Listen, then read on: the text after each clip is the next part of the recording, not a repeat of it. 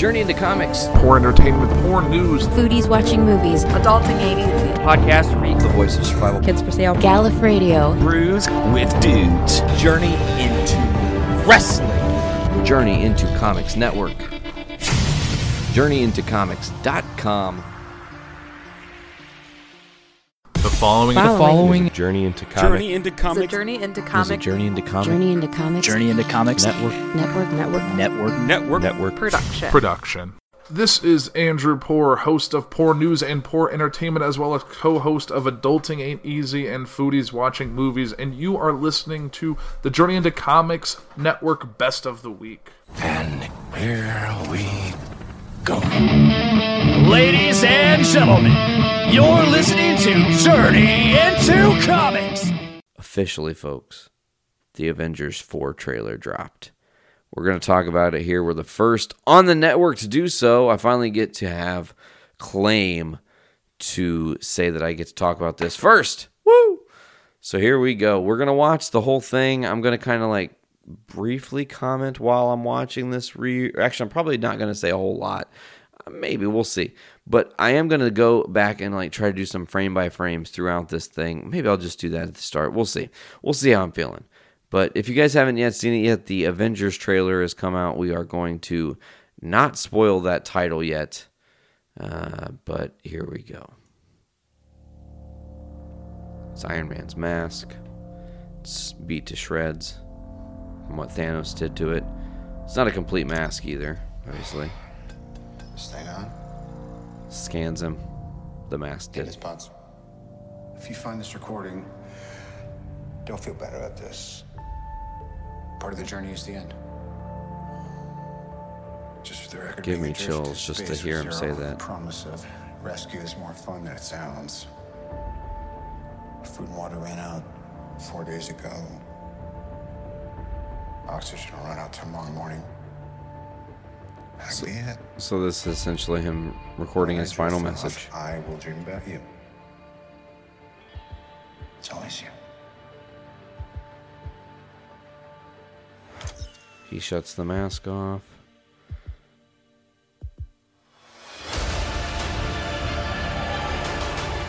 Ho, ho, ho, ho.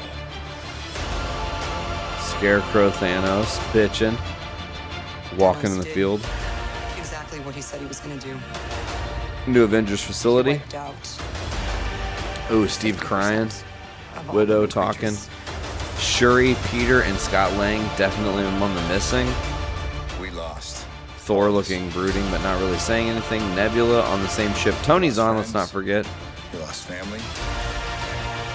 Seems like a new character. Natasha's looking at him. It's revealed as Hawkeye. It's Jeremy Renner. He's back.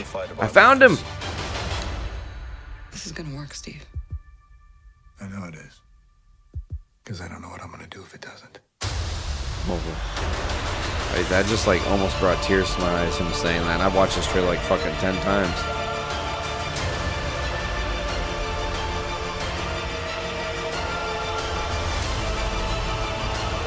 Avengers Endgame.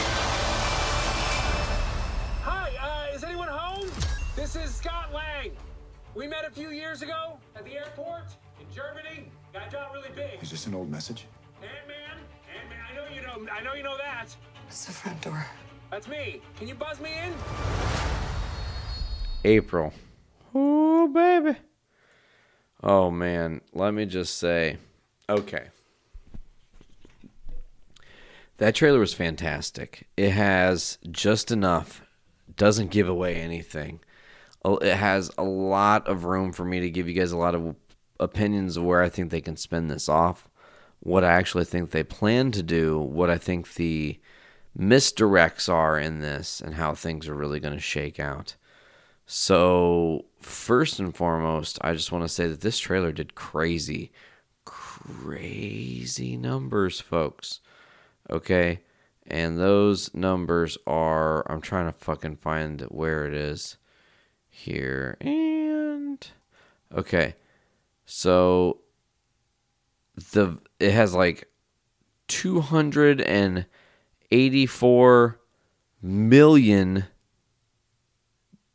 downloads in 24 hours. It's crazy. It's a crazy record that they've set. Uh, also, I want to mention this happened in, in comics before we get into my opinions of what I thought about the trailer and, and really diving into them. And aside from just like numbers talking, the snapping, as we've been calling it, actually has an official name now. The decimation. It is not the snapping. The decimation is what happened when Thanos did the snap and uh, got rid of half of all life um, in the universe. Uh, that's pretty cool because the decimation is just like brooding as fucking evil and like, god damn, you know, like what the fuck. Uh, let's see here. I wanted to talk about this. There have been some questions raised uh, about like why is Captain Marvel not in there? Come on, we didn't really expect Captain Marvel. They're not gonna. They can't give us the first time we're seeing Captain Marvel teaming up with the Avengers in the trailer. That's called blowing your load way too early. That's a payoff moment we need to see on film in real time, especially after March when we actually see the movie. Like maybe after March, after we see the movie, we get to see like a trailer with her interacting with someone or something. But come on now, get out of here with all that. You know, some people are asking this question. I think this is a very valid question. How does Scott Lang get out of the quantum realm? And I want to address that now, immediately. Here's my theory on this, folks. I'm not reading from any kind of script or have anything pre planned. This is direct from my mind. This is what I believe is going to be happening. So essentially, the decimation happens. Certain members retreat back to Avengers facility in upstate New York. Not all of them, but some of them, the ones that are remaining. I feel like maybe Rhodey decides like this is way too fucked up. I'm just lucky that I'm here. I'm going to go home on my sword cuz that was too fucking much. Like I can't be a part of this shit anymore. That fucked me up. I got PTSD ain't like no other, you know, or some shit. So he's out of commission, and then uh, you know you got a couple Avengers at Avengers Tower or Avengers facility there in upstate New York, and a lot of time is going to pass for them, and I'm talking like couple years probably, and it'll show like it'll do it'll show like a couple minutes after the snap, and then like after the snap it'll go four years later, and it'll be back, and they'll be still talking about it like we still I still can't believe like he did it. He wiped a half of all life. Like, what are we gonna do? And they're gonna see Scott, and they're gonna think it's like an old message that's just like glitched and playing. And they're like, how do we miss this? All this fucking thing. Then they realized that it really happened. How did Scott get there? He got. If you guys followed Ant Man and the Wasp, at the end of Ant Man and the Wasp, he was in the quantum tunneler when the decimation happened, where Hank Pym Hope Pym and Janet Van Dyne all were snapped. And he's trapped in the quantum tunneler. So he is going to take Janet's advice and get trapped in a time vortex. He's going to start working through time vortexes. He's going to see a couple. He'll maybe go and do a bad wrong one or something and find his way back. I'm not sure how that would work. Or he'll just, on first try, get the right one and slight the future to the four years later point where we are currently. He'll get out of the quantum tunneler because that'll be the outfield for the you know thing, and the the van will have just probably been staying there in stasis this whole time. No one's really gonna fuck with it, you know. The world's changed. No one's gonna go out and look for shit on rooftops like that. So he'll get out. He'll go to Avengers Tower because he knows upstate New York. Oh, I know, I know, Cap. I know, I remember. I remember everything in the news. They were going upstate New York. I remember, you know, like all the papers, blah, blah, blah. When you're in jail, you have a lot of time to read, whatever the excuse is. So then he'll show up and he's going to be like, look, guys, I have an idea. And it's a crazy idea. But I think I know how I can save everyone. We're going to go into the quantum tunneler. We're going to go to the past. We're going to undo, we're going to do the reverse of what we're doing now. But everyone's going to play essentially themselves and we're going to kind of phase in and out and try to adjust some of the events that happen just enough just enough to knock the decimation off course just enough to keep one of the stones out of his hand just enough to do anything to undo what has happened or try to get everybody to be safe, right? Not sure how that's going to play out, but we'll have to see. I do love this question, and um, maybe it is a simple out of frame, but a lot of people are curious where is Rocket Raccoon in this? How did he not get included in this trailer whatsoever? Um, I, I do think that it's possible he's just off frame and not being seen. I think it'd be funny as shit if someone else said something about him being a raccoon, like after the after the decimation. He's like, "What the fuck are these raccoons?" Like, I keep hearing about them. And they go, "Well, you're on Earth. There's lots of raccoons. Maybe you should go find your people." And maybe he goes and like tries to be one with the rac- the surviving raccoons, you know. But then he's like, "This is not fucking me. I need to get back to it." That'd be a weird side story. I don't think they're gonna go down that route. That's just crazy fantasy booking. But uh, I think that Nebula. Uh, some people are curious, like Nebula, where was she at? Well, she's obviously in the Milano, like Tony was. Um, one thing to note: the Milano in one shot looks like a sparrow. I think it's interesting to mention that the sparrow is actually a symbol that sailors used to get tattooed on them as a way to signify the end of a journey. And I think that's a beautiful thing. So I thought it was interesting when the Milano is floating in this one particular scene in space, it looks like a sparrow. And I was like, oh, that's like clever, subtle. It also could be nothing, but I don't think it's nothing.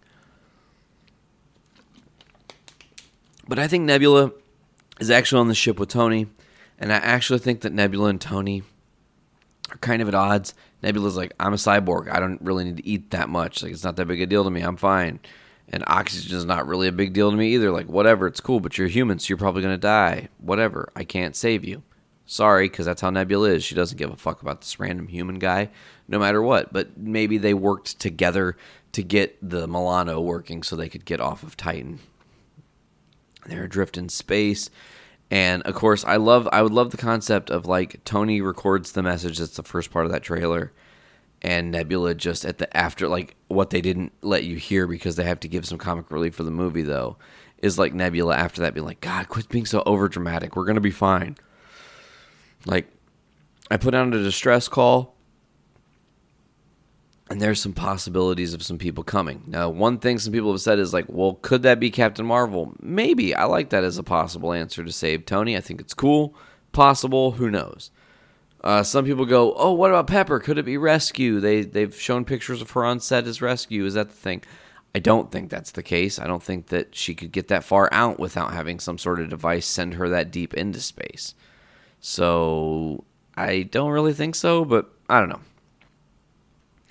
I do think it's possible that Kraglin could be one of those people. Uh, Kraglin built a little bit of a rapport with Nebula at the end of Guardians 2. And it would be really fun to have him just like out of nowhere save their asses. Like, well, I was locked in on the Milano, and I I knew you had uh, I knew you had some uh, some troubles because I got your SOS and I got right here.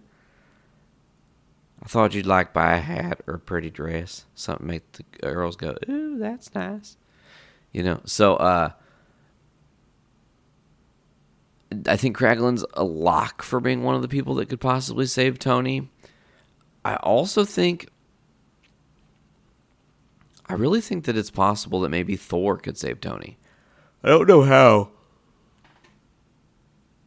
exactly he could use the Bifrost and and Stormbreaker to uh oh that's a concept. So I don't know exactly how he would use Stormbreaker to like open the Bifrost directly to Tony if he didn't know where the Milano was or that Tony was even on the Milano, but I guess that's a terrible concept anyways. Uh so it seems like the world kind of uh, has PTSD about the decimation.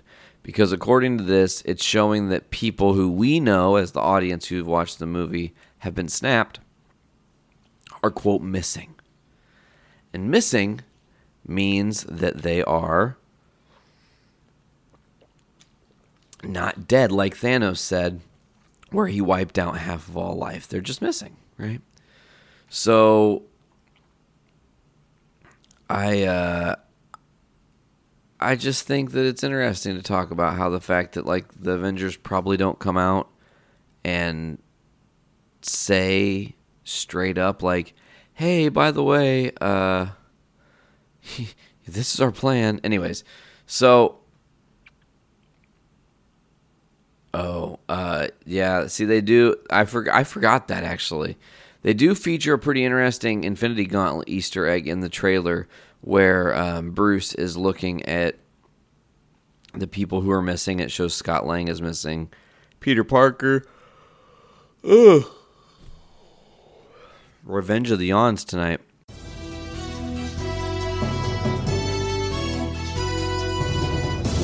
Interrupt the Journey into Comics Network feed for this late breaking edition of Poor News, featuring Andrew Poor. The U.S. Secret Service, the headline is it was an honor, and then it's um, from USSS Bush Protective Division, sent Friday, December 7th at 6.01 a.m. to all personnel. Uh, subject, final Timberwolf departure notification at 0600 hours. Timberwolf's detail concluded at 0600 hours on December 7, 2018, with no incident to report at the George Bush Presidential Library, College Station, Texas. Godspeed, former President George W. Bush. You'll be missed by all of us.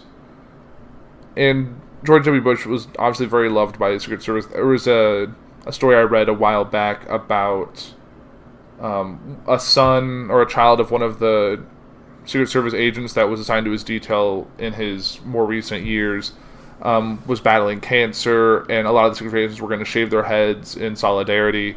And George W. Bush did that as well, and it just kind of shows one of the nice things uh, about him.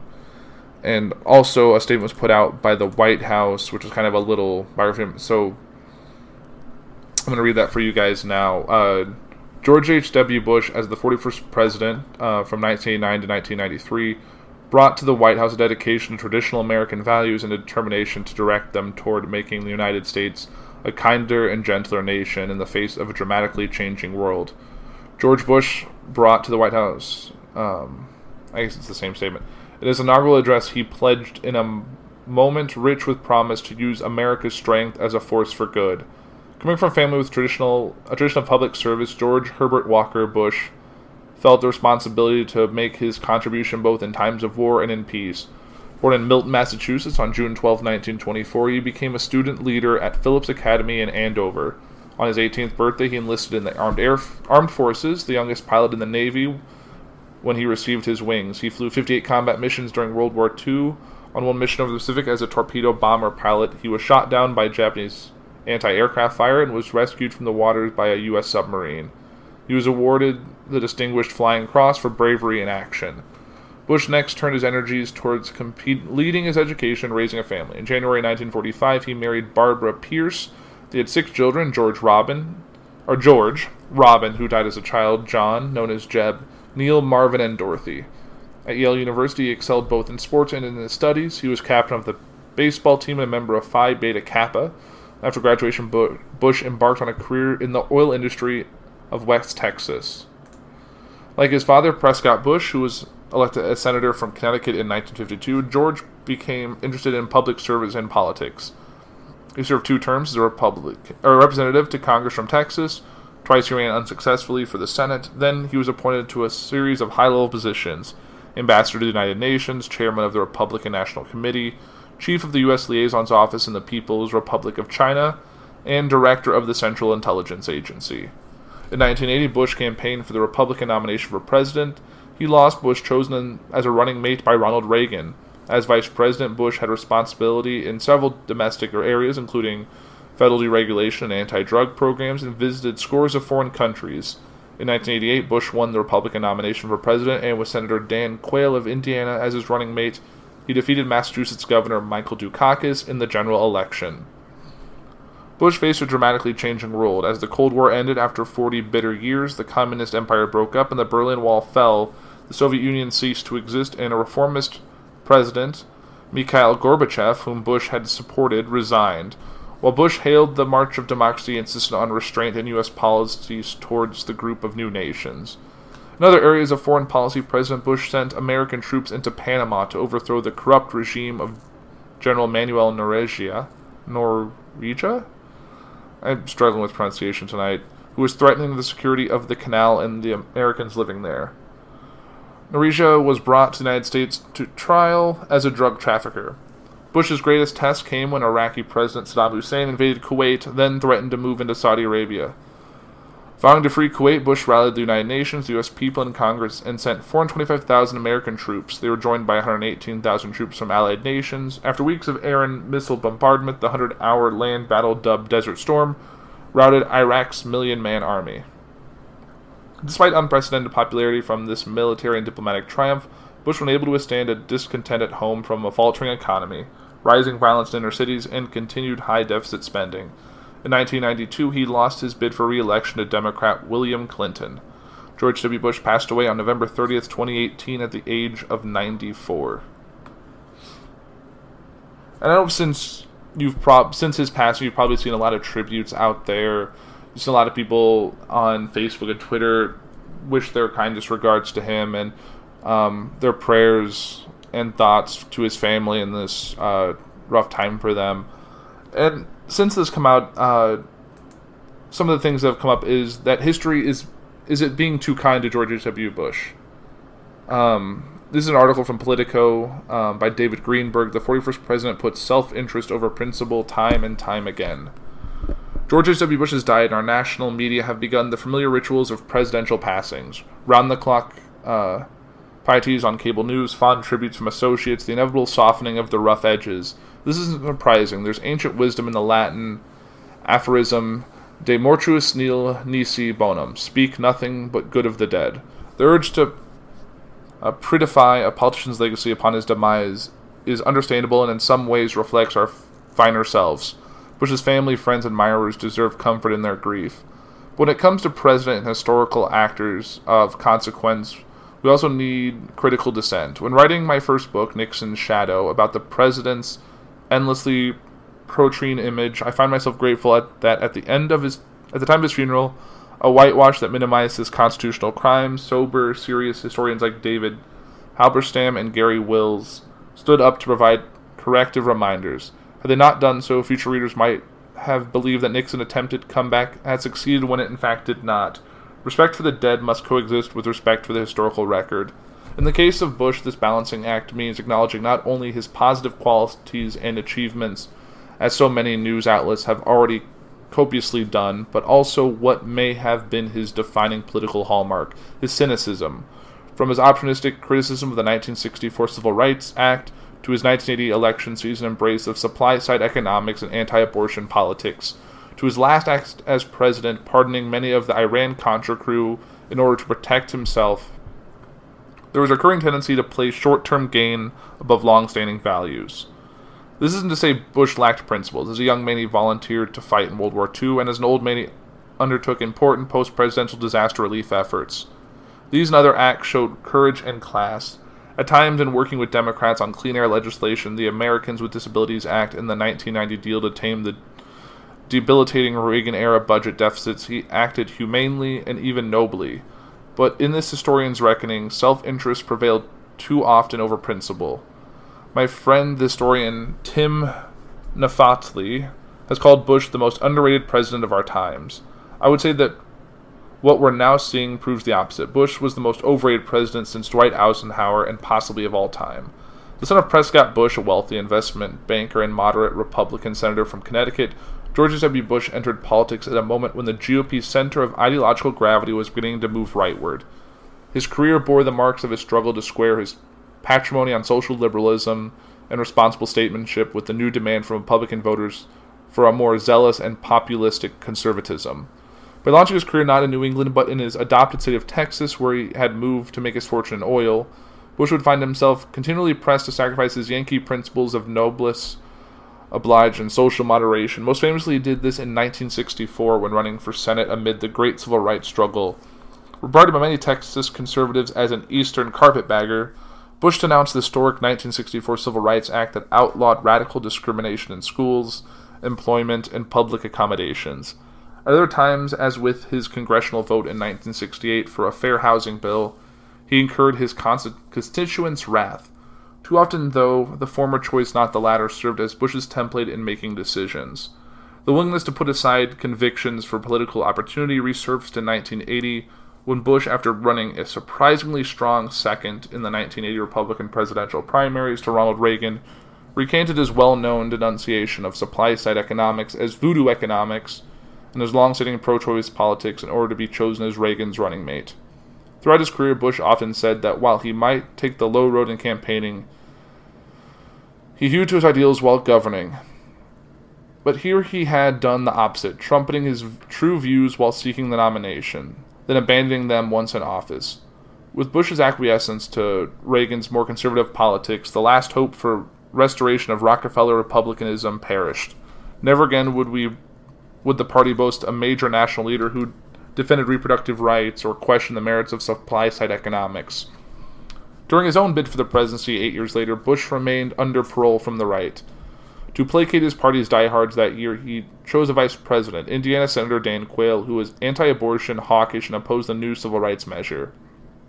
I've never seen Bush admit this, but I've always thought that the handsome, affable, preppy, and somewhat happy go lucky Quayle reminded the elder Bush uh, consciously and unconsciously of his own firstborn son. Quayle's unreadiness for the presidency soon became evident, and much like John McCain's selection of Sarah Palin as running mate two decades later, it was judged to be a short sighted, irresponsible move.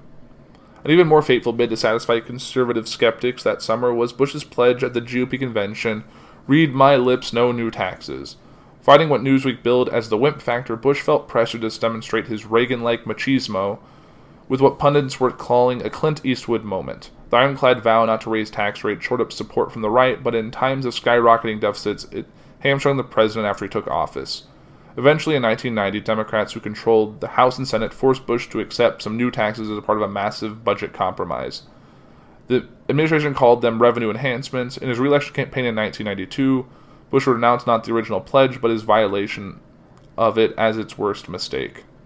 Many of the uh, encomiums, encomiums, I'm just, yeah, I'm struggling today, published today dwell on the president's grace and magnanimity, but his campaign showed a less attractive side of his personality. Bush's 1988 presidential bid had been widely deemed the ugliest in modern times.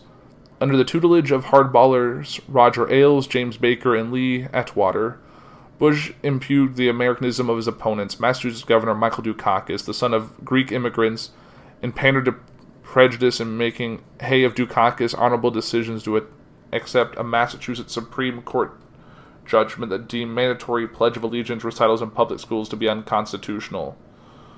What is it about the Pledge of Allegiance that upsets him so much? Bush taunted. Then came the Willie Horton ads that hyped the scare story of an African American criminal released on furlough from Massachusetts prison who raped a woman and assaulted her husband. Never mind that Reagan, as governor of California, had signed a similar furlough bill. Bush's 1992 campaign against Bill Clinton was almost as um, scurrilous. The sitting president trashed his opponent for protesting the Vietnam War while at graduate school in England and made unwholesome insinuations about Clinton's motives for visiting Moscow while backpacking.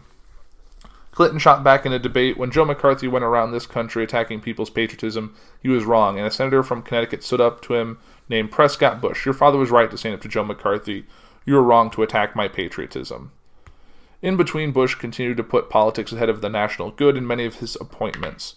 Most notably in 1991, when Thurgood Marshall, the first black Supreme Court justice, announced his retirement, Bush could have honored his legacy by naming a respected African American judge or legal scholar such as Amalia Kearse or Leon Higginbotham, but he selected a staunch conservative in Clarence Thomas, served up with the implausible assertion that he was the most qualified person for the job.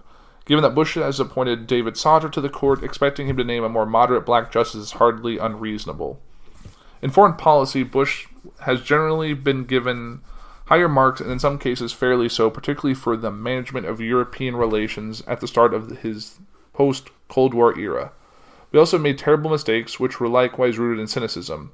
As Saddam Hussein was preparing to invade Kuwait, Bush sent the Iraqi strongmen clear signals through the American ambassador that the United States has no interest in intra Arab disputes, the exact opposite position of the one he took very shortly thereafter, in which he drew a line in the sand. Bush contemporarily built international support for a military campaign against Saddam, but by leaving the dictator in power at the war's end, he fobbed off the problem onto his successors. By 1998, in violation of the ceasefire agreement, Saddam was refusing to let international weapons inspectors carry out their job, making it impossible to know if he would resume a nuclear weapons program. Would he not support George W. Bush's rash decision to invade the country to concede that he was addressing a problem that his father had left? In the words of Dick Cheney, a top official is both men's administrations unfinished. As distressing as giving Saddam a new lease on power was Bush's treatment of the Shiite and Kurdish minorities who had suffered under his rule. Early in 1991, Bush had actively encouraged Shiites in Iraq South and Kurds in the North to rise up and depose Saddam. But after the successful expulsion of Saddam's forces from Kuwait, Bush concluded he didn't want to see the country fractured. He declined to provide more than the humanitarian aid, and tens of thousands of both groups were slaughtered and dispossessed. A similar embrace of realpolitik shaped his tepid response to the Chinese government's massacre of student protesters at Tiananmen Square in 1989. Red meat, we crave sustenance. Guys, we are not invading my aunt.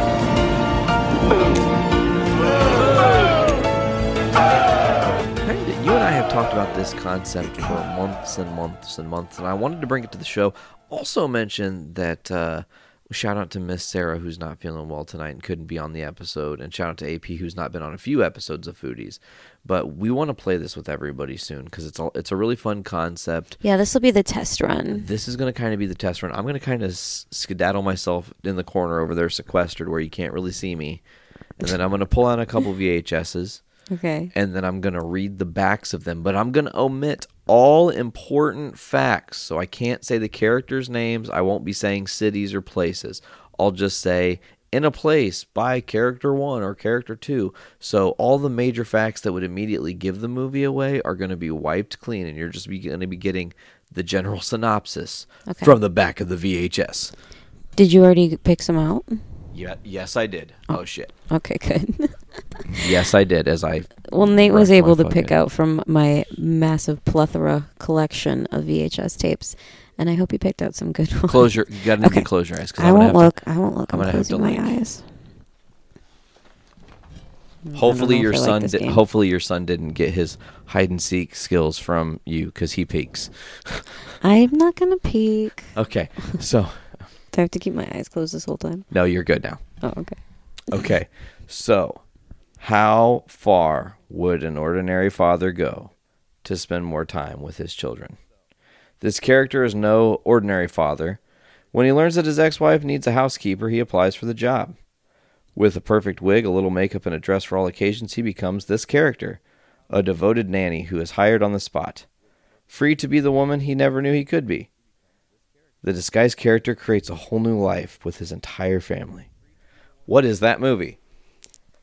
Surprisingly easy, Mrs. Doubtfire. Correct. I picked an easy one to start. I didn't want to be like a Jerkenstein. Okay. All cool, right. Cool. So, That's so- a good VHS. Okay. So, did you like how I read that? Did it make sense? It made sense. You did fine. Okay, totally. So, Mrs. Doubtfire was an easy first tester. Let's see if we can give you some juice. And I'm going to go Mrs. pick. Doubtfire is a really fucked up movie. Watching it as an adult, it's a totally different experience. By the way. Totally. I got to pick two different ones because I grabbed the wrong ones. Oh, okay. I grabbed the ones that were supposed to make me remember the the movies I wanted to talk about. What did you grab? Batman and Christmas Vacation. Oh. Because I wanted to talk about. Yeah, I do have those on VHS. Oh, God. I'm to need you to talk for a second. As I do Okay. Yeah, this is an interesting game. Like I said, this is the test run. We'll see how well this goes. But I got one. oh, he's got it. Okay, All I'm right, gonna eyes close closed my on this eyes one. again. This I won't look. 32 year old character has spent his whole life avoiding responsibility. But his girlfriend has dumped him for an older man, and he's got to find a way to prove he's ready to grow up.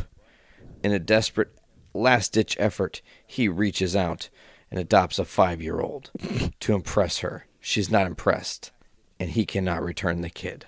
What is that movie? Big Daddy.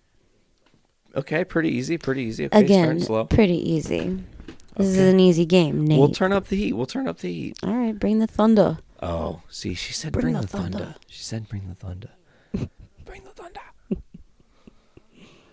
Of course, all of these tapes are mine, so it's pretty likely that I'm going to know what it is anyway. Yeah, but I'm trying to still just catch you off. Unless you find one random one that's not mine. And then it'll get me. Nope, you'll know that one immediately. The first fucking line, you're gonna tell me what that is. Let's actually let's see if on the first line you can get it. Okay. Okay. The lush beauty and splendor of this paradise is vividly captured in this novel. Two small children and a shipwreck. And a ship I can't read. Ow, fucking god. Is it Blue Lagoon? Dude, I'm about to throw this stupid fucking pop filter away. Why? It just stabbed me in the nose again. Ugh. I hate this fucking thing. yeah. Bad suggestion. Yeah, thanks a lot, Dick. Uh huh. Actually, if I do it like that, maybe. Just adjust it. Yeah, I'm trying to. Okay. Let's Was it Blue Lagoon? It was Blue Lagoon. Yeah, obviously. Oh, let's try this one. That's such a terrible movie, but I loved it. that it. one actually does not have a description. How do you have a movie that has no fucking synopsis on the back? What is it? What movie? Dick Tracy. That one doesn't have any description on the back. What does it have on the back? Pictures. It just has two thumbs up. This picture is extraordinary. Best comic movie strip ever. Brash, fun, irresistible, hysterically funny. The running time and then all the little details, but there's no actual synopsis on the movie. Interesting. It's very rare for me to see a VHS tape that doesn't have just like a summary on the back to try to hook you into watching it. I feel like these are all like hard because they're almost all speciality movies. Like they all have a a really interesting MacGuffin that sets them apart. Well, I don't watch shitty movies. I didn't say that. I'm not going to keep a VHS tape of like Tin Cup or something. You have a VHS tape of Tin Cup. Oh, maybe that's my stepdad. I'm fucking with you. You totally don't have a VHS tape of Tin Cup. Although, that was my stepdad's favorite movie. do you wanna know a secret? Hmm. When I was younger and going to mini golf, I would always yell Tin Cup and do the Kevin Costner like flip the cup, uh, flip the um, pu- uh, the golf club around and make it like a cue, uh, Like a pull- pool. a pool cue. Yeah, Yeah, yeah, yeah. yeah. That was my that was my jam when I was a kid. It was funny to me. Wow. These are difficult. Uh, let's see if you will know. Hmm. This one. This is to Okay, be I one that'll look. probably get you. Okay. This movie is the story of two unlikely characters whose whirlwind life propels them into a dangerous game of high stakes negotiations and high speed adventure. The pair find themselves in an unexpected possession of something very valuable. When they plan to take it from uh, one place to another, there they plan to sell the goods and begin a new life. But the gangsters, the police, have other ideas. Is that true romance? Hey.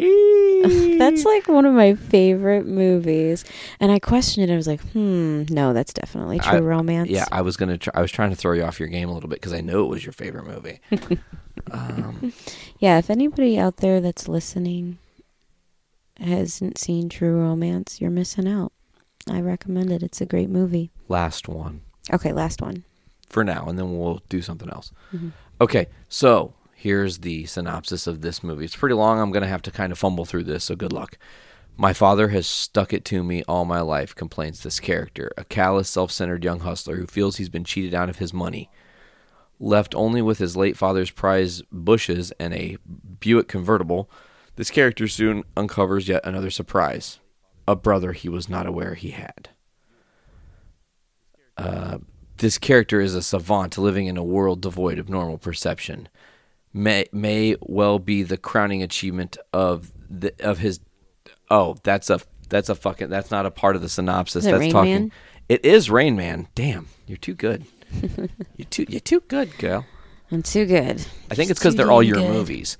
I Hmm? think if I were to grab one of my movies, like a movie that I had that you maybe don't necessarily own, or I don't Mhm. know, I think it'd be different. It'd be interesting. Now, here's the real game, V. Do you want to get up and grab one movie and try to trick me and see if I know? That requires me getting up, but I'll do it. You don't have to. I'll do it for you. I mean, you'd, oh, you're the best. yeah, whatever. Okay, you let's are. see. Okay, I'm gonna Going just mobile. keep. I'm going mobile. Going mobile. That's the episode title. Going mobile. Damn, I got some good tapes over here. Word, I'm telling you. I forgot about them. I've got some shitty ones too. I don't think you would know that. Hmm. Let's see. Well, I don't know. You were just over here looking at everything. Yeah, but I didn't look at the back of every description. Speaking of, I went, and plus I don't have that good of a photographic memory. I don't know. I just want to see what your perception of how to do the game would be. Okay. So, you know, maybe I get it, maybe I don't. Maybe I suck and make an ass on myself. It'll be funny. Let me see. Ooh, that'll be. Oh shit! Maybe we have to do. I was gonna be silly and make you uh, do this one. The house rips apart, piece piece by piece. A bellowing cow spins through the air. Tractors fall like rain. Twister. Yeah, but then you would have said that and it would have been over. Holy shit! I have two VHS copies of Twister right next to each other. Yeah. Yeah. That's so funny. What's What's more funny is I knew that because I organized your VHSs for you. I know, I know you did, and they look nice. They I'm look glad nice. you like them. I'm glad you like them. hmm hmm Okay, let me see. I think I might have one. Okay, bring it on. Let's see. Let's see if you know this one. Sure. Do you know what drops tomorrow? No, I don't. Once Upon a Deadpool, Oh, yeah, featuring yeah, Fred yeah. Savage, Yeah, yeah, yeah. child star Fred Savage. Correct. I remember. I remember him from The Princess Bride. Yeah, that he's reprising that role, but I remember him from Wonder Years. Yeah, he was in Wonder Years. I Yeah. watched that on Nick at Night when I was little. Okay, are you ready? Yeah, bring it on. I've I've got it. Sure. Now, am I? Hmm. I wonder if this game would be more interesting if you were to read the tagline on front of the cover as opposed to the summary on the back Oh shit. for future rounds. Let's try it. All right. Well, you're not going to get it. Let me just do the summary for this one. Sure. They were perfect strangers, assembled to pull off the perfect crime. Then their simple robbery explodes into a bloody ambush, and the ruthless killers realize one of them is a police informer. But which one? I know it. Uh, What is it? It is Reservoir Dogs. It is critically acclaimed for its raw power and breathtaking ferocity. one of my favorite it's movies. a brilliant new American gangster movie classic from writer director Quentin Tarantino. I don't want to be Mr. Pink. Why the fuck you aren't you, Mr. Pink? Mr. Pink. Yeah, man, I got some good ones over He's here. Mr. Brown. Like this whole pile is great. It is golden.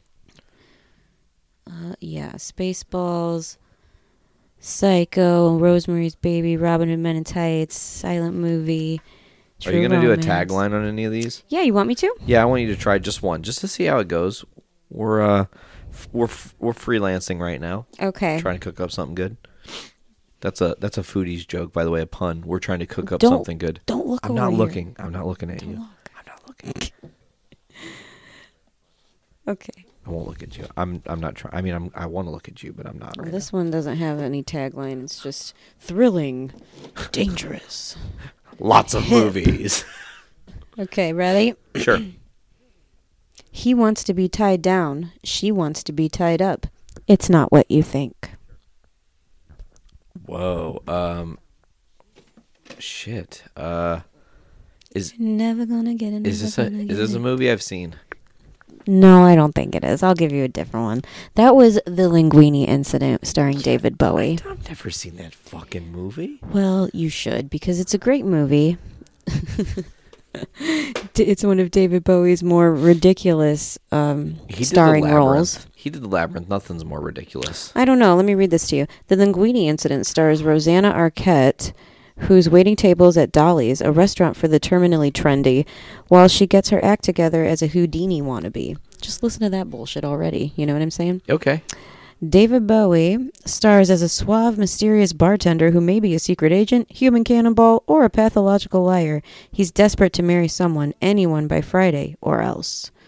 Co starring Marlee Matlin as a cashier who delivers caustic one liners in sign language, uh, and a bunch of other fucking people, and some other guy as a flamboyant restaurant owner. It's a stylish all star comedy romp that is as deliciously off kilter as the menu at Dolly. I recommend this movie. It's fabulous and stupid, and not very many people have probably seen it because it's some random one, but I recommend it. The Linguini incident. The Linguini incident. Yeah, yeah, yeah. Hmm. Okay, here's an here's one with a tagline. Never give a saga an even break. Never give a saga an even break. Correct. Um, Any I'm, guesses? I'm gonna say Christmas Vacation. You wrong. Oh damn. Okay, I don't know. Blazing Saddles. Oh yeah, I wouldn't have got that. Oh. I like Blazing Saddles, but I didn't know that. Not know, not that that. It was a weird tagline for it, I right? I did not know that was the tagline. Some of that could be a game model in itself. What taglines make no sense for the movie that they're on? Oh, I like that. Mm-hmm. Suggestions, please. All right. Well, yeah, I'm done looking at my VHS tapes. So, I've seen them. So let's talk about it. You were talking about how you're kind of jaded about more current movies per se. I was talking about that. Look at all these amazing old school movies you have and the cool nostalgic value of them. And one thing you can't get back from these movies that I love, all those commercials. I know the previews, coming attractions for The Pizza Hut commercial, I will always talk about it on the goddamn Teenage Mutant Ninja Mhm. Turtles VHS. which I have. I mean, you know what? You don't. I do. You do not. I do. Uh, if I have one and two, Secret of the Ooze, and I Uh, have the VHS tape making of the Secret of the You Ooze. have the making of, but I don't. I never found in all of your VHSs there were never one or two. We're gonna fuck the sodomites in the.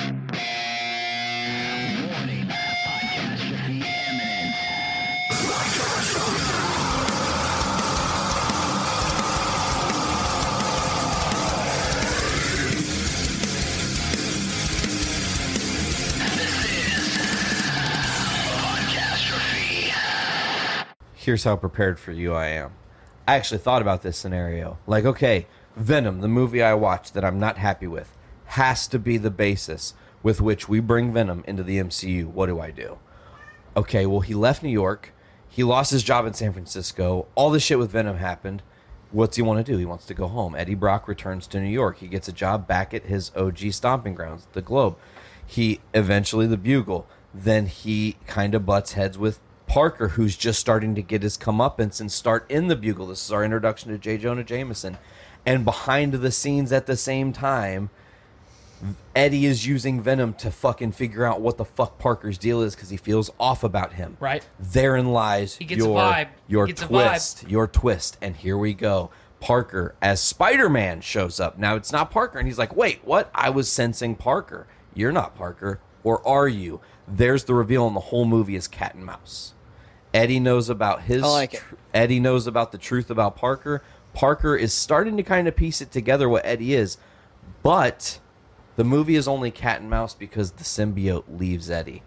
He thinks Eddie's a loser. He's like, "Wow, this kid's actually really talented. Yep. He beat my ass." This kid's got And shit that goes, Eddie doesn't have. he goes and becomes Black Suit Spidey, and then Eddie is just full blown loser. And you can have a totally different villain through the majority of the movie, but Eddie's always in the background. Go to the bell tower. Eddie's going to kill himself because he's found out about the cancer. Yep. At the same time, Parker is recognizing that he can't be a part of the black suit because, like you said, he can't be all three. He can't be Pete, Spidey, and the symbiote. Yep. It doesn't work that way. The bell tower rings. It falls on Eddie. Eddie becomes Venom again, but now he's emblazoned with the spider, and now he's fucking pissed at Peter. Yep. And that's the end of the movie. So then you set up the future for them to actually go to war. That's what I thought. and it Spider-Man, means something.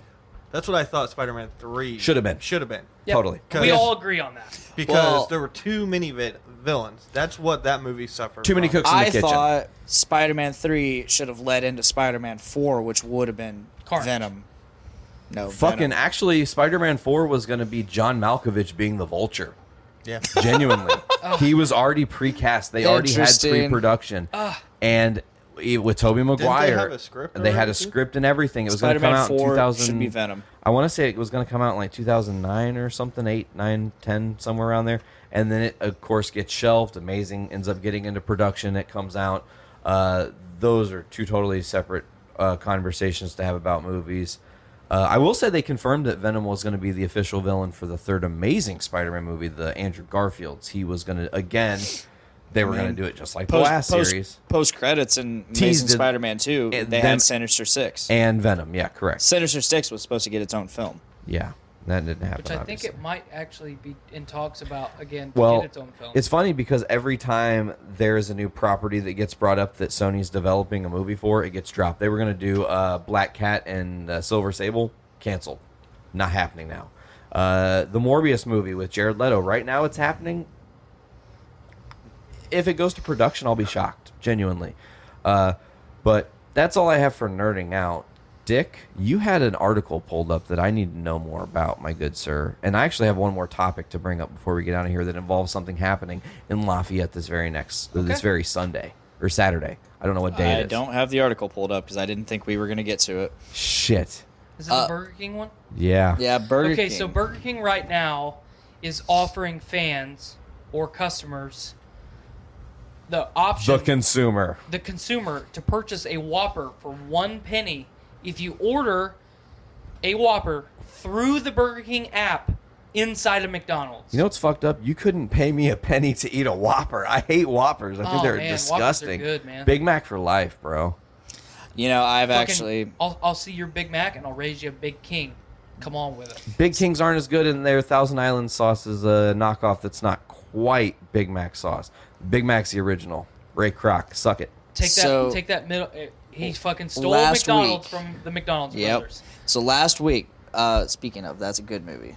Yeah. Oh, founder. Founder? Take the Yeah. middle bun. movie. Take the middle bun out of the Big Mac, and it's delicious. You know Order what's a triple cheeseburger, add mac sauce to it. It'll change your life. Dude, I worked at McDonald's for four years, and that's one of the things I secretly did would make a, So, tri- a triple cheese. I've avoided Mac. McDonald's burgers for years because they just sucked for so long. Okay.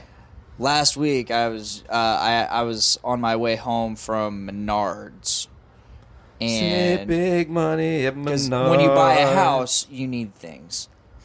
You- Dick is about to be. Did you know you need things if you buy a house? Yeah, do you want to know something funny? Dick is about to go through the transformation that I'm sure you went through. I went through it. That when you start to have to care for a home, when you go to Menards, you start to enjoy yourself. Like, oh my Oh, god, yeah. they've No. got these fucking futuristic door handles that you can unlock from your fucking cell phone now. What the fuck? Oh, that's everywhere. I, I could. I, I'm about to get one from Best Buy. See, So- I told you. as soon as you, I get a new door that can ha- that has a deadbolt.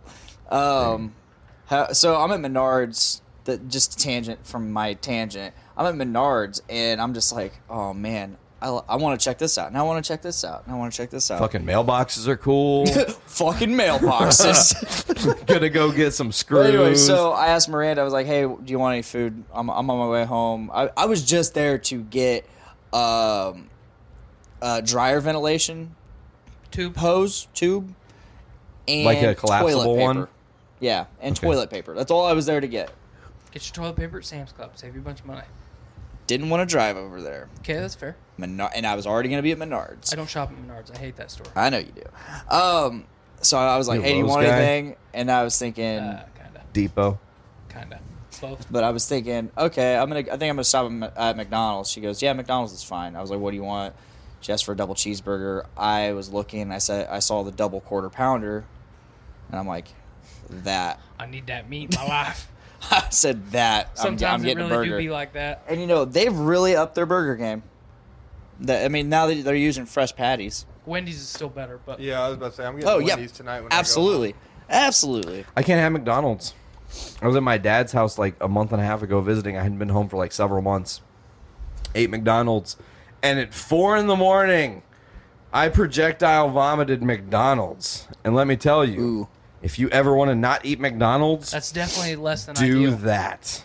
Because let me tell you, return on the cheeseburger coming back out my mouth and nose made me never want to have McDonald's. If I have to, eat, That if I happened eat with me and McDonald's, Taco Bell. Ooh, if I, had eat Taco Bell McDonald's, today. I have to shit within 20 minutes of eating. Uh. Whoa. Projectile vomiting is really a good way to not want to do something ever again. I mean, like I'll never want to play Edward Forty Hands again. Is that because you projectile vomited, or because you projectile vomited and shit at the same time? Uh, I did not project. I projectile vomited first. and then shat. That that was what down started the it wall. all. No, that's no. that did not happen. The projectile vomited happening. I shit on a cat. So I went in, finished throwing up, cleaned up what I could. I was handed a I was handed a new set of clean clothes via my friend Alan. Then after a little bit, a little water's drank, I said, "Man, I have to throw up again." I knew it was coming. So I went to the bathroom. I go, I throw up. as I'm sitting there, you know, worshiping the porcelain god, I said, "Man, I really think I have to shit right now." So I turn, I, I, I, I wipe my face off, pull my pants down, and I shit in the toilet. What happens next? I'm sitting there for 20 minutes, just you know, drunk, mm. and then I'm like, "Man, I have to throw up again." Didn't think to flush in that 20 minute time frame, did you? No. Motherfucker. That that's not that's completely that- Irrelevant. that's irrelevant. so I'm like, man, I gotta throw up again. So I pull my pants. I wipe my ass. pull my pants up. I, I turn around to throw up more. Instead of throwing up, I dry heave, and every heave that I make causes shit to come from my bowels. It's like a mud gun. It was exactly that. A fucking mud gun. And next thing I know, I have a pile of shit on the floor because it overflowed from my shorts. Damn. There was so much shit. I uh I shit in a bucket once when I was really drunk, and I apparently left it there for my friend to clean up. Why are we having this Who? conversation? Andrew. Nice. Okay, uh, That's a that's a story for. a He different puked up a podcast. whole biscuit. I did. Have you heard the biscuit story? Do I need to tell the biscuit story? I don't think that's been told on this show. Oh man, okay. You know what's cool is we're on live stream, so they're gonna get to see me acting out because it's way funnier if I'm. Moving I didn't and get grooving. this. So, Nate has a really bad bout of bronchitis. I'm one of three managers at GameStop. If you know anything about GameStop, it needs two managers a day, which means you only get one day a week off. You're working the grind, right? So I'm working seven straight days with bronchitis, no time to go to the doctor, no time off, and I'm barely able to talk. I'm literally picking up the phone.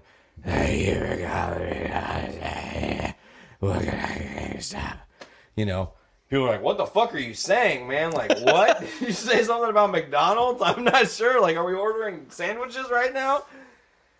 It's like that Dane Cook joke with the fucking ordering the food. Yeah, it's kind of like with the sweet and oh, sour sauce. Sour sauce.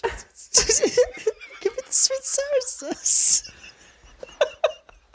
So I get my my 21 and a half year old self gets the bright idea. Alcohol is cleansing. I'll just go get tequila and I'll get drunk as fuck and that'll clear my bronchitis up cuz it'll just eat all that bronchitis away cuz science. That makes sense. Because science. That's- Science, bitch. That's exactly where my brain was. So I'm like, all right. So at the time, I lived in this little fucking apartment. And That's across- Breaking Bad quote, by the way. Uh, yep. Nice Breaking Bad quote, bitch. okay. So across the street was a, a, a liquor store. So I literally just have to walk across this busy intersection street and go to the liquor store. Before I leave, my my my roommate he goes, "Hey man, what are you doing?" And I'm like, "I gotta go to the liquor store and get some tequila." and he goes, Will you get me some too? But like, get me a flavored one, like orange. That'd be really cool. And I was like, oh, I think they have Jose Cuervo. Well, I was actually like, hey, get one orange, okay. so I get my shit together, grab the money. I walk down, I grab the fucking booze, I pay for them, two bottles of Jose Cuervo, and I'm walking out the door like I'm fucking Jolly Saint Nick with two bottles, one in each hand, just da, da, da. walk back into the apartment. And I, I start, yeah, yeah. I need to do the. I, I can't do the high voice. I have to remember that I was low voice at that time. I'm just uh, in my excited story mode. So I get to the house, and this is like a month after I've had a cell phone. So I start doing shots of my tequila, which is just straight up Jose Cuervo, no flavor, just doing lime and salt. That's all you need. Be a fucking man. Uh, my roommate is in the kitchen with his friends, and they are doing chaos killers you do a shot of the orange Jose Cuervo and then you drink a shot of Monster Chaos. Okay, because it's like an orange orange thing. You're like building. So I'm sitting in there. I've had a couple of shots of my Jose Cuervo to myself. My throat's feeling a little bit okay. I've started to, for the first time in my life, drunk text people.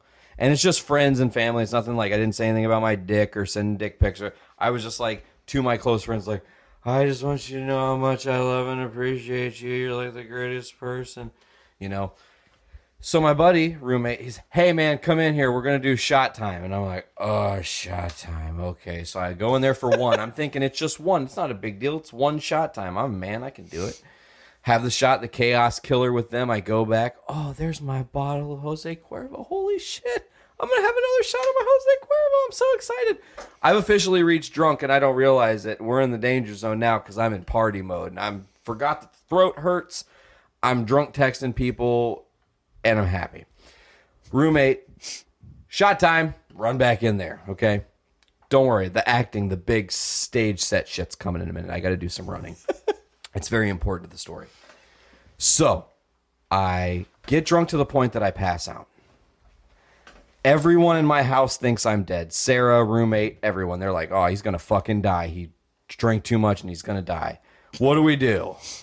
We're going to make some fucking biscuits and feed it to him. I don't know whose Solid. idea that was, but they thought put the biscuit in his stomach. Science, bitch. And it'll soak up the alcohol, right?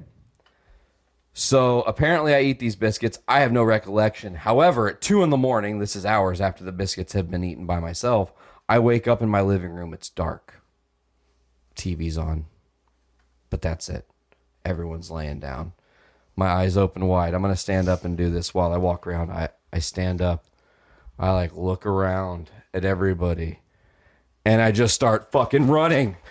And I run all the way down the hall to my room. But from this wall to that wall, viewers can't see. It's probably like what, 50 feet, if that. I went from fully clothed to naked. Just and and I was just running. So like I just was quickly like woo and yo and just doing the whole thing. I get to the bed and I crash face first and I'm just ass up, straight, just laying on the bed, knocked out.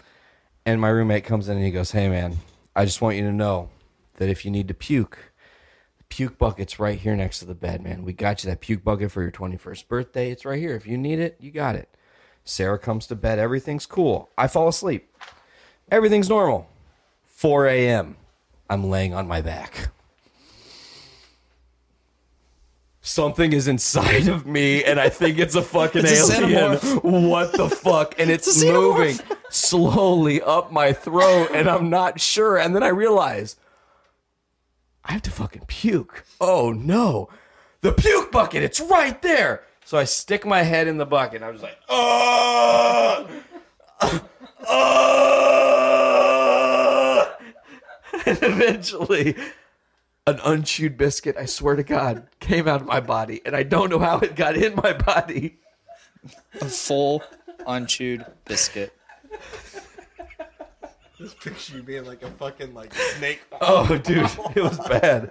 So, my roommate's egging me on the whole time. He's shaking the bucket with fucking liquid and this whole bu- biscuit, and he's like, "Great job, buddy! Holy shit, you you, you puked a whole biscuit." and I'm like, "Oh fuck! Oh good, oh good. I'm glad I did that." So I fall back. I fall back asleep. It's over. They clean up the puke biscuit. it's a great time. Ah.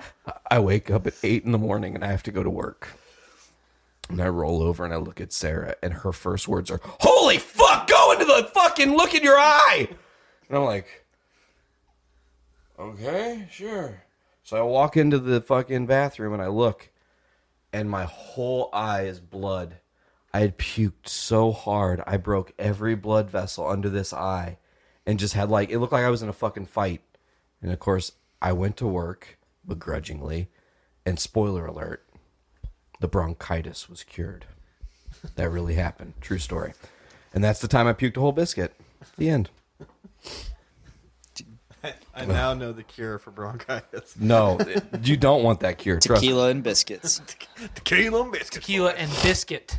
Biscuits. Biscuit, yeah. well, Singular. there were several biscuits, I'm sure, that went down, but only one came up. That's the terrifying That's thing. Do you think they That's all? the Do you think they all strongest- formed together? the one make- meg- they the one formed Super Voltron biscuit. Voltron biscuit episode title.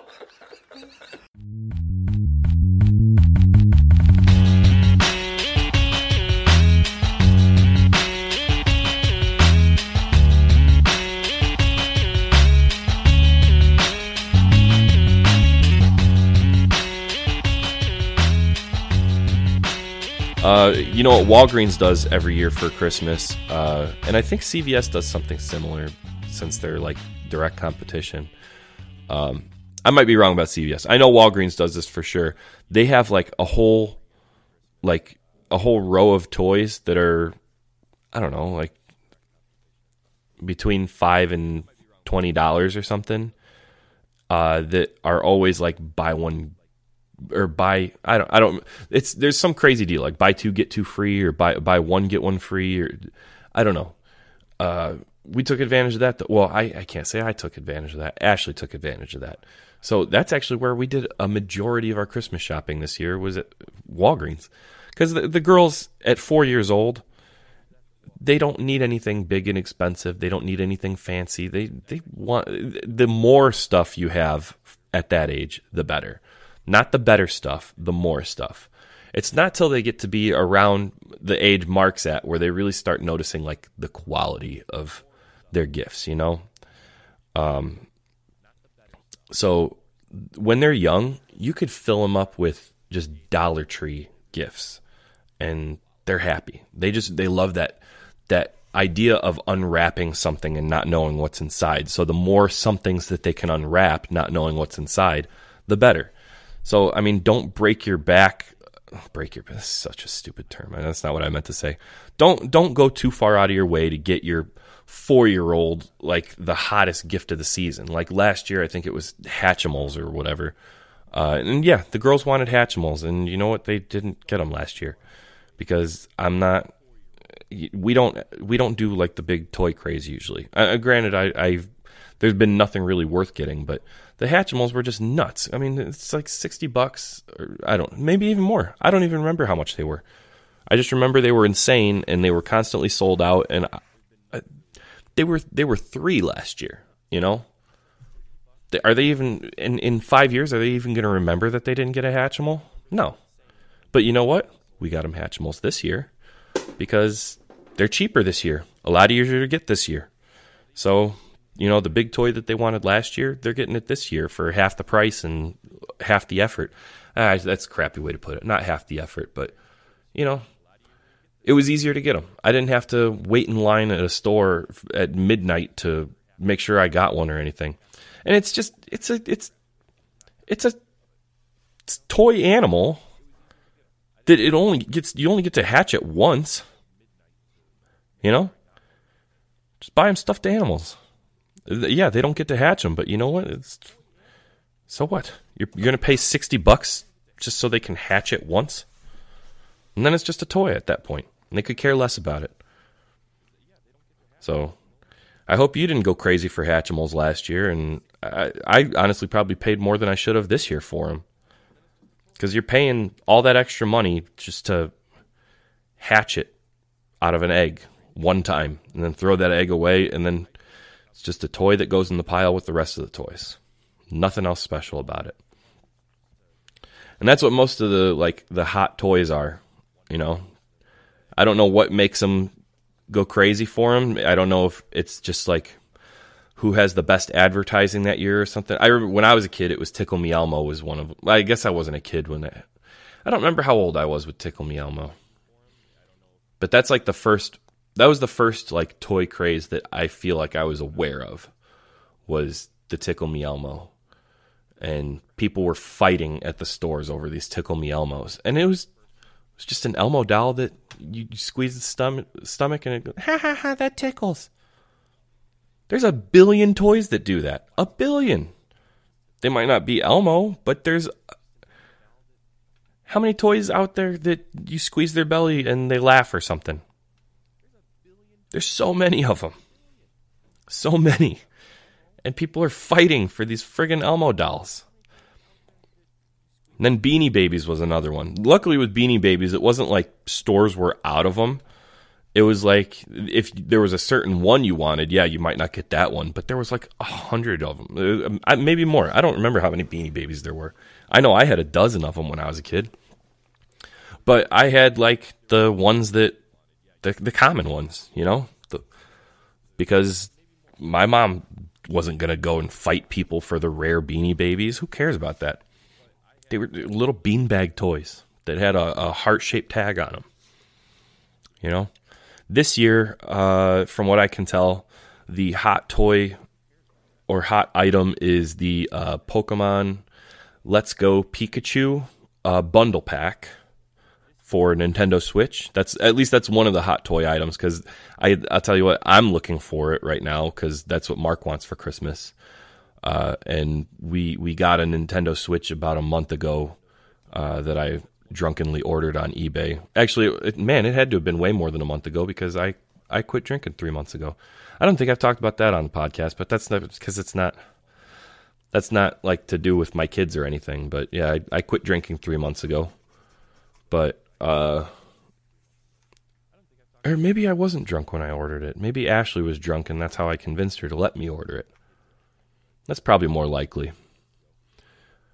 We ordered it a couple months ago from eBay, came in, and has been sitting in my closet ever since. Uh, and we debated about sending it back, or not sending it back, but we debated about reselling it or if we were going to keep it or not because we already have a PlayStation 4, and I mean, we barely get to use that. And the Mark is only over every other weekend. Scarlett's too young for a Nintendo Switch. I don't trust her with it.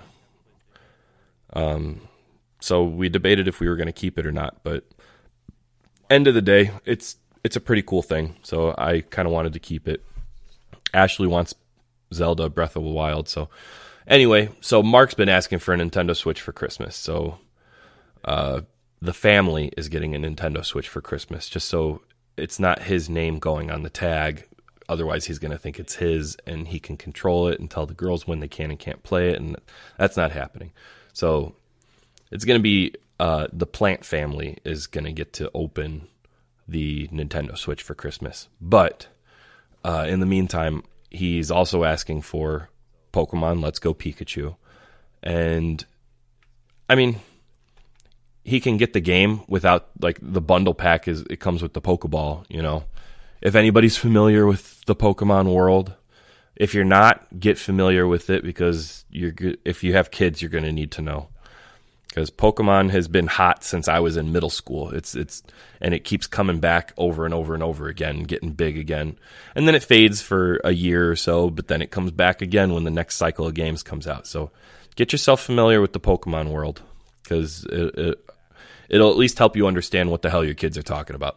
I lucked out because uh, Pokemon came out when I was in I don't know maybe fifth sixth grade uh, and I got it for Game Boy, and it's been one of my all-time favorite games since.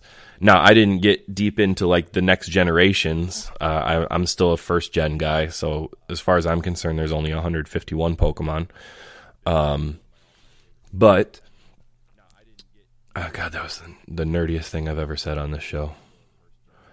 Anyway, uh, the Let's Go Pikachu game, the bundle pack comes with the game that you can plug into your Nintendo Switch, and it comes with a controller shaped like the Pokeball. Um, that, from all the reviews I've read, is supposed to greatly enhance uh, playing the game. It's supposed to be really a really intuitive controller for playing Pokemon uh, Let's Go. Um, and it's supposed to be good for almost nothing else. However, uh, I, I, keep finding out more and more cool stuff about it. Is it links to the Pokemon Go app? If anybody plays Pokemon Go on their phone or their kids play Pokemon Go on their phone, um, this Pokeball controller can link to your game on the Nintendo Switch and the game on the app, so that you can transfer Pokemon. Well, you can already transfer Pokemon back and forth, but the cool thing is you can keep a Pokemon that you caught in the game captive in the ball, and then when you carry the ball around, the Pokemon gets experience points. I'm really nerding out on this, and I know not everybody listening to this plays Pokemon, so you have no idea what the hell I'm talking about. But it's it's pretty cool. This bundle pack is really cool, and honestly, uh, you buy the game for sixty bucks. You can buy the controller separate for fifty bucks. It's one hundred ten dollars. Uh, this bundle pack is $100. So all this extra work you're putting into finding the bundle pack, because the bundle pack is hot this year. The, the Let's Go Pikachu is hot, and it's sold out everywhere. Um, Let's Go Eevee, Eevee is another Pokemon in the game, is a lot easier to find. So uh, if your kids are asking for the Pokemon Let's Go bundle pack, uh, just know that if they say they want the Pikachu one, they're going to be disappointed when they open the Eevee one. I'm sorry, sorry to, you know, burst your bubble. They'll be excited that they got the game, but they're going to be bummed when they get the Eevee one if they specifically ask for the Pikachu one. Now, some kids like Eevee better, but clearly based on the sales that they're seeing in the stores and which ones are available in the stores still, uh, Eevee is the much less popular character.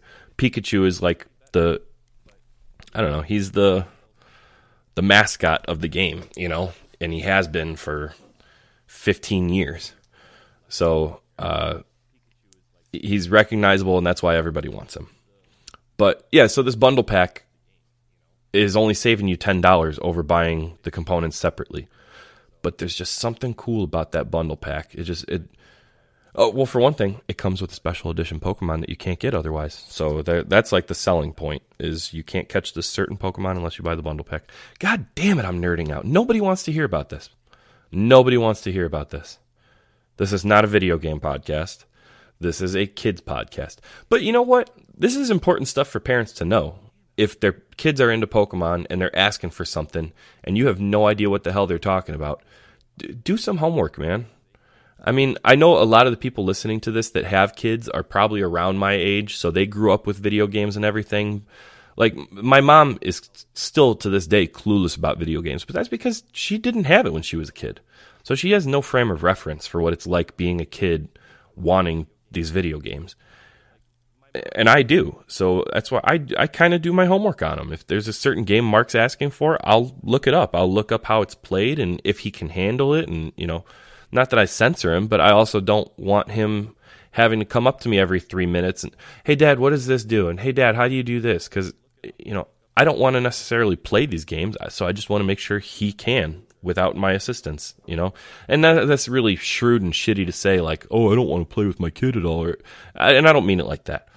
But if you have kids his age that are playing video games, you know, you know how frustrating it is when you're in the middle of cooking dinner for them and they every minute and a half they're coming in hey dad i need you to do this and it's like hey i'm stirring a pot right here i can't quite do that and or you're out mowing the lawn and they, you know they race out in the yard you know hey dad i don't know how to read it's like dude i i just need i need an hour to finish what i'm doing and then i can come help you but they don't understand that and that's why that's why it's just easier if you get the stuff that's tailored to them you know I shouldn't have to tell you that. You should know that already. But Pokemon Let's Go is a game that he can absolutely play. I already got him playing. I think I talked about this already. I I got him playing the Game Boy version of Pokemon, the original Pokemon Blue. I plugged that into the Game Boy and I did it as like a test to see if, you know, since his reading scores were down and I can't get him motivated enough to read books around the house, uh, I did it to see if there was something I could get him to care about reading, you know. Uh, and I figured a video game would be the way to do that. And guess what? He's doing it. He's not reading as much as I wanted him to. It's a very texty game, you know. Anytime you're in the middle of something, you know, it's it was before games like talked to you, so everything was in text. Um, so there's a lot of reading, and one thing that backfired on me that I didn't think about was all the Pokemon names are just made up words. So him learning to read those words has almost no value to him learning to read. I, that's not entirely true. He's still uh, picking apart the letters and and the sections of the words and sounding them out and pronouncing them. So that's it's helping his phonics skills, but it's not helping his vocabulary any and or the his understanding of sight words or anything. He's just learning to read nonsense words uh, by picking apart the sounds, which is you know it, I have to imagine it's somewhat beneficial, but not as not as much as I had originally thought when I was thinking this through. But um, yeah, here I am sidetracked again talking about Pokemon, and I was talking about Pokemon Let's Go, but I think I'm done with that anyway. Oh, Christmas shopping, Christmas shopping, Christmas shopping. It's time for Brews with Dudes.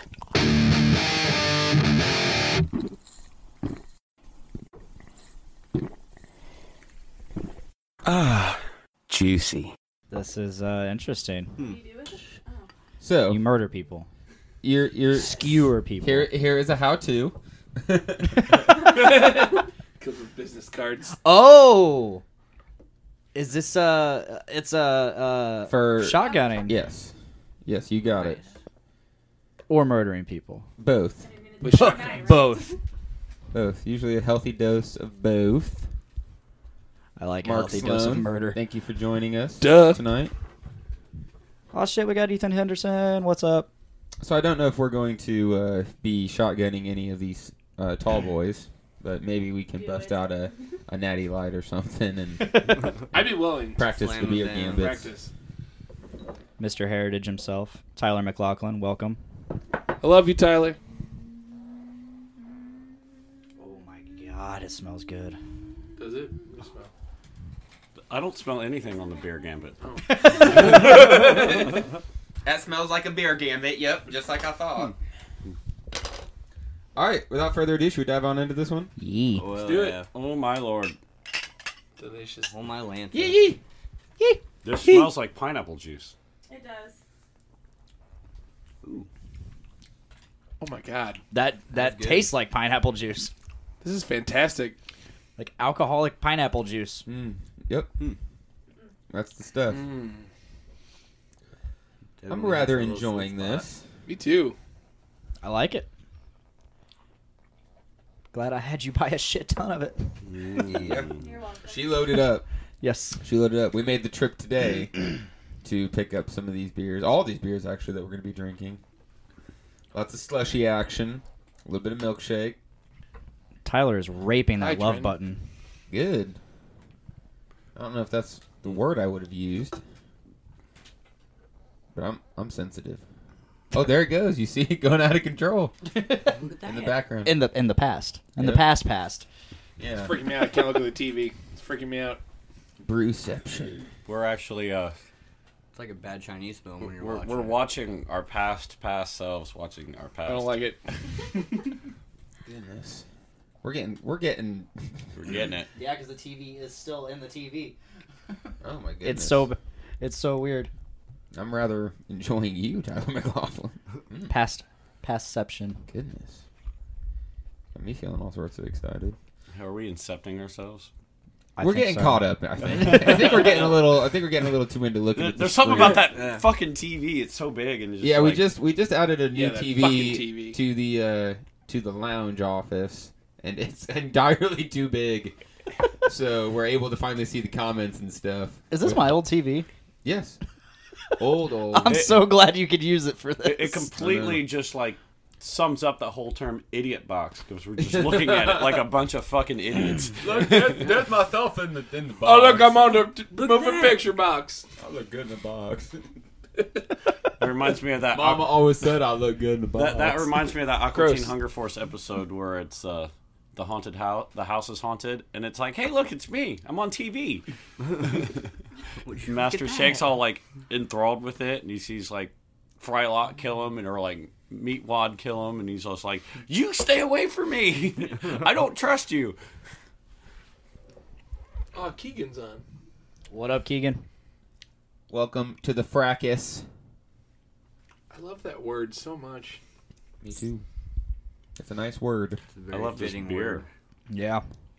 I'm already ready for the next one. I think. It was a quite a taste. I was slowly just. I was enjoying it, but now I was doing a slow imbibe up to again. really just let the flavor resonate. Sorry, I'm sorry, Dave. I feel bad for you right now. Why do you feel bad for Because me? you're just you're just like, man, I was trying to savor this, but I guess we'll just finish it. No, I mean I'll drink whatever. Um look at me. My goodness. What are we looking You're at you beautiful. For? Just do it. Look at those eyes. Ooh, okay. Just These magnificent. Hey, Hey, Dave, do a trick. I don't have any tricks other than get shirtless That's Well, and eat That's a good one. are you I gonna do eat, like seeing you eat sandwiches. Are you gonna eat a I sandwich? I destroyed a baconator on the way here, like Why in the didn't you car wait? on 65. He can't wait. It's Dave. yeah. Can't wait for can't wait for burgers. Is that When- a new well, when you song? smell the Can't wait for bacon- burgers. Can't wait for burgers. It's a Chips exclusive right here. I like that. I like that quite a bit. Do you put chips on your burgers? Why not? Hmm, I could. it's like when you're a kid and you put potato chips in your peanut butter jelly sandwich, and it's just Yeah, it's just like a crunchy peanut butter jelly sandwich. That sounds amazing. No, I'm just, Yeah, it, it's- it, it's sounds great. amazing. It- uh, why You've not? not done that? No, of course I've done that. I'm 27 years old. Of course I put chips on my burger. No, I'm you're- from Indiana. you're peanut I've butter never done jelly. Oh, definitely. Every kind of sandwich. Every kind of sandwich. Every sandwich but chips on. All kinds of chips, man. yeah, just I mean, I've had potato chip live- sandwiches, but I've never put chips on a burger. That I can remember.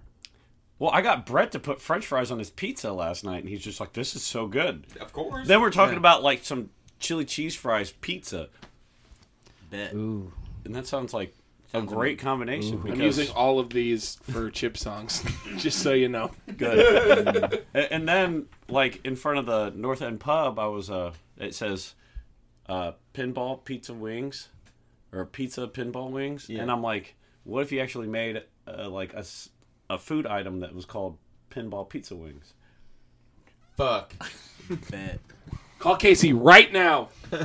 Because like it almost looks like that because there's no way to like really break up the wording and just if you read it all as one, it's like pinball pizza wings. A wing flavored pizza would be sick. Like That you just you awesome. take like a uh, a chicken wing, wrap it in pizza, deep fry it, and then you serve it on like a pinball platter. Or you put it in a pinball machine. Wow. I think you're onto something, Dave. great. sounds fucking Great idea. I, I was I was thinking of that while I was in completely just destroying a Frisco thick burger before I mm-hmm. went in for bowling last night. It was great. I'm really glad you got that. Frisco. Huh? I'm glad you got that. Me too. It took me like 15 minutes in the drive-through just Yep. I after was order. concerned for you. Yep. And the poor girl at the window, I wanted to be like, "Well, "What was taking so long?" But I, that you could tell it's just some poor new girl just like totally screwed up the guy's order in front of her, and she's just like really scared that she has my order wrong too. And I'm just just went really pleasant, thanked her, I'm like, "Have a good night," and she's just like cringed at me when I said it, and I'm like. Aw, poor little teenage girl in her first job. She's fucking up so quick. She'll learn us not to care. Yes. that. What then, Dave then I said. felt then I, then, then I kind of like reflected on it later as I was like stuffing fries down my throat and driving to the pub. Like she was like that homely girl in high school that gets the fast food job, and it's just like that's her life. That's really depressing That's now. her life. Damn, you're making me Being sad. movement and all that. I mean, I get it because Here's be- to you, Steak and Shake girl. being from Delphi. I was about to ask, was it steak and shake? But everybody knows that girl that they went to high school Oh, yeah. with. That was Being just, from just Delphi, had that like no like I know real several life other than girls going to or the fast people. food work after school, and it's just like that's what they were, and the home life was terrible, and it's the only way to escape, and it was still fucking bullshit fast food. I know several people life. that are still at McDonald's in Delphi from when I was in high school. Dude, if you find a job that you love, then you make a career out of it.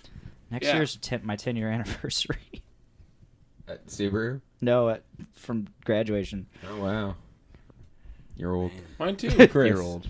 I think it's beer time. It's beer time. Let's Beer go. us, Chris. And the verdict Beer is good. It's stuff. Uh, beer. Blueberry dessert slushy. There we go. Blueberry dessert slushy. We have a uh, blueberry pie slushy. It actually called blueberry dessert, but when they uh, when they announced it to us, it said it was a blueberry pie slushy. It is a their first dessert slushy. It's a smoothie style Berliner Weisse with blueberry, vanilla, cinnamon, and brown sugar. Brown sugar. I like that. Baby, you make me feel so good. D Town for life, says Ethan Henderson. He, I only Dave Town? occasionally wander through D Town. that, it's Oh for my the God, best. It smells like a blueberry pie. No. No. No way. Get out. Don't believe it. I'm sorry, Dave. Can I stay? You may stay. Because I was going to take this with me. Am I, am I like the hall Didn't tell monitor you to of this? go. Just told you no. That was a no, don't go. No, don't stop. Don't stop. Yeah. Okay. Believing. Leaving. Whoa, whoa.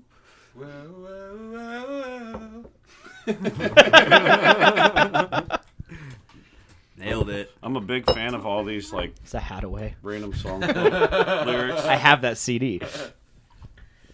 It was one of those times where you just see the CD and you're like, "Yep, I'm gonna buy that. It's three bucks." I need that in the I, I collection. have to That's, get that it CD's three dollars, and I want people to be like, "Why is this here?" because it was I'd three be- I'd be dollars. excited about it. Because I want to listen to "What Is Love" on repeat. Baby, don't hurt me. Oh, that reminds me. I need to buy a Bon Jovi CD. No more. Why? So I can get a. Boner Jovi assignment and increase its value tenfold. No, Bon Yes. Jovi. I still have my Boner Jovi signed vinyl. Woo! There it is. Yeet! Yeet, yeet, yeet. But uh, Wow. I need. I, I need. Huh. that is interesting. Give love a bad name, Miranda, thoughts? It's not bad. That's interesting. Not bad. so I can. Yeah. There's a lot going on sing it there. to my- Yeah. There it is. Hmm. Better than what I thought. There's the cinnamon's definitely up front, which gives you that crust sort of taste, and then like the rest of the blueberry and this vanilla and stuff. It does taste like a blueberry pie. Yeah. It's okay. definitely. Just noticed that Mr. Evan Henderson said D Town for life. Ethan. I said that as well. I see Mr. Dustin Chavez has joined. Yeah. Nick Phillips, the Podfather, he's in on the action. Welcome to the fray. Pod Daddy. It's not going, dog. I so don't- could I don't we care. technically call him the P Daddy? P Diddy? Pete Diddy. Sean Puffy Combs. Nate Puffy I'll Phillips. start calling him Puffy now. Blessing this one good. He's blessing it good. This one good, folks. Thank you. Yeah. Pod Uncle. Pod Uncle. Creepy Pod Uncle. Thank you, Puffy Phillips. It's not Combs. fair. There's there's too many of us that don't have nicknames. We don't need to give Nate a hundred of them. Okay, I he's got nicknames. nicknames. Right? Maybe you should be the Pod Uncle. Okay. Or- Or can be the Pod Creepy Uncle? Or could we just call you Punkle? I'd like I'd like if you were the Punk Daddy. You strike me as a Punk Daddy. Yeah, that's even better term Punk for Daddy. Punkle. He's I a dig punk that. Uncle. I dig that. Punkle Dave. Punkle. Punkle Dave. I like Punkle. Punkle. That's Like cute. Punkle Henry. It's Henry Punk- Rollins. It's Punk- Punkle Henry. Punkle Davy. There you go. It's Punkle a- Dave. it's I'll take it. It's a PD Chips. Punkle Dave Chips. These aren't good. Now we're getting weird. They're bad. Getting These are just terrible. None of these are good or clever. We're just Quite That's Garbage. What makes it, that, that's Why what makes a nickname. Garbage. It's just total garbage name that you're not really the most supported of, but everybody keeps calling you it, so it sticks. That's how Daddy Max came around. Like, please stop calling me that. Like, nope. The fact that you don't like it means it's gonna stay. no. Makes it Is how it stick goes. even better. I love the story of how Gooch became Gooch. I'm sure it's colorful. Not really. Surprisingly not, but it's still a good story. Well, Especially if Ray tells it. Especially if Ray tells it while he's drunk. Which is every time you see Ray. Which actually, last is time I every saw time you Ray, see he was Ray. super sober and he hadn't gotten drunk yet. Which is a totally different Ray. Totally different Ray. yeah. Next time I see that guy and he's not drunk, I'm going to sit down and just do shots with him until he's smashed. It's like half a shot. Yep. No, we're, we're at a. stories. For being a boss, he's remember going to a Doesn't have a lot of Logan tolerance. a Logansport show with Lucifist. I helped him. Uh, I helped uh, drive a bunch of their equipment up there because I have a truck, and him and I sat at the bar afterwards doing shots of Tullamore Dew, reminiscing about old times. Old times. And he got fucking smashed, and he's like, "You good to drive?" I'm like, "Of course." I only did four I, shots. I live I live to drive. I I drive. Drive to win. I drive a car. I drove him to that uh, Kokomo show, that Hall- the Halloween Outhouse show. The Yeah, one he was y'all came in smashed. smelling like tacos, Yeah. wasted and smelling like He, tacos. he came to my house wasted. And then he just continued to drink. And like last week, I was talking to him. He didn't know like half the shit I was telling him. He's like, "Wait, I did that." I'm like, "You don't remember fighting me in, on stage?" He's like, "No." You know, him and I talked about that. How uh, him and I were the only ones getting into your Black Flag set, and I appreciate you it. fought him off of you. Through the whole set. And then I threw the I shoved the mic stand at Mike. Yeah, yeah, yeah. It was a good time. Crazy show.